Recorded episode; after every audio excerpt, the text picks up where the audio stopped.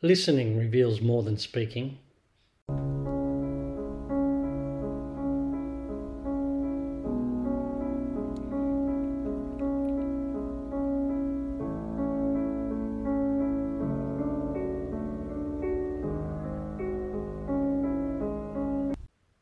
Chapter ten, Living Mindfully. Holding awareness of our thoughts, we're able to remain in the present moment. Calming the breath, we accept the moment as it stands, dealing with vital matters by accepting the results. In removing fear from uncertainty, we are free to embrace the unknown. Can we then share this knowledge without imposing our will onto others?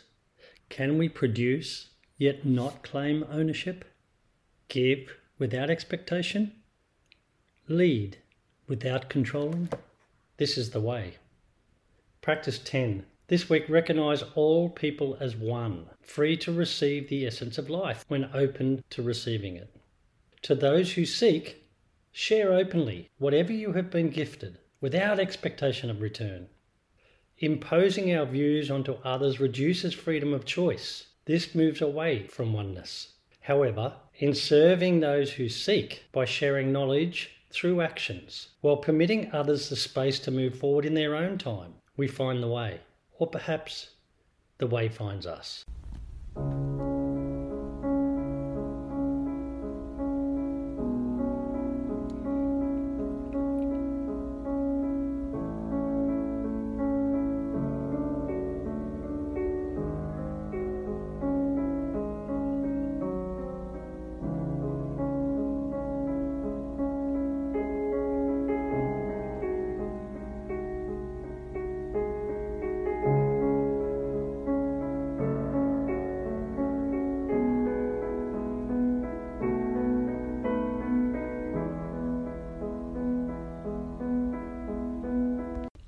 The book, The Pathway to Happiness, can be found at w w w dot paul pettit dot com.